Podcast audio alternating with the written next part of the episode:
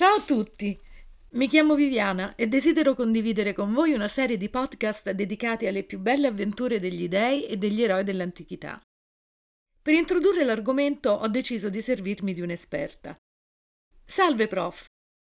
Può raccontare al nostro pubblico come sono nati i miti e le leggende più famosi del mondo classico? Vedi Viviana, vari millenni fa, agli albori del tempo, gli uomini vivevano a diretto contatto con gli elementi della natura esposti alla loro grandezza, spesso inquietante e imprevedibile. La luce e le tenebre che si avvicindavano, l'alternanza delle stagioni che li tormentava con l'afa, il gelo, il lampo che illuminava la notte e il tuono che faceva tremare con il suo fragore.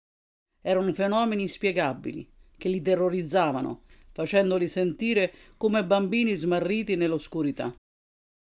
All'inizio il loro cervello si contentava di elaborare soltanto qualche strategia per difendersi e sopravvivere. Poi cominciarono a interrogarsi sulle origini e sul significato di quelle manifestazioni violente e spiegabili. Elaborarono così una serie di racconti che fornissero spiegazioni rassicuranti alle loro domande, rimaste fino allora senza risposta. Quindi fu per questo che vennero scritti questi racconti. Racconti sì, infatti mitos significa proprio racconto. In quanto a scritti no. No, all'inizio mh, mm, furono tramandati oralmente. I miti e le leggende erano storie che si tramandavano di padre in figlio, sussurrate la sera davanti a un fuoco che offriva loro calore e protezione. Nei tempi moderni la scienza ha offerto agli uomini risposte diverse a questi interrogativi.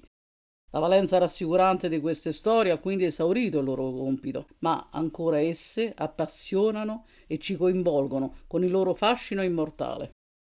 Questi podcast vi faranno rivivere le eterne emozioni che esse riescono a risvegliare in qualunque tempo e a qualsiasi età.